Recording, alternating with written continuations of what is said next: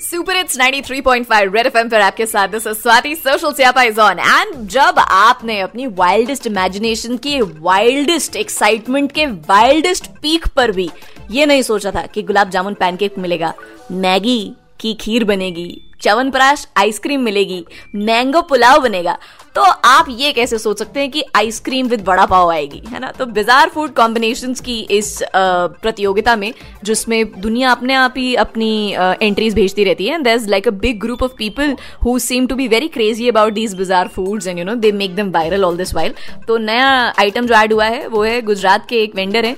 उनकी तरफ़ से वीडियो वायरल हो रही है। It's called ice cream vada pav.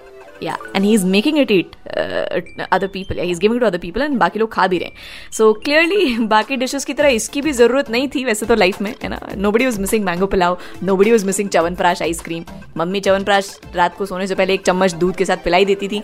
Ice cream में डालने की ज़रूरत नहीं थी। वैसे ही, बिना किसी के डिमांड के not at all influence by popular demand you have an ice cream vada pav शुक्र है भगवान का मैं गुजरात नहीं ट्रैवल कर रही हूँ any time soon Red F पर आपके साथ सोशल ऑन बजाते रहो।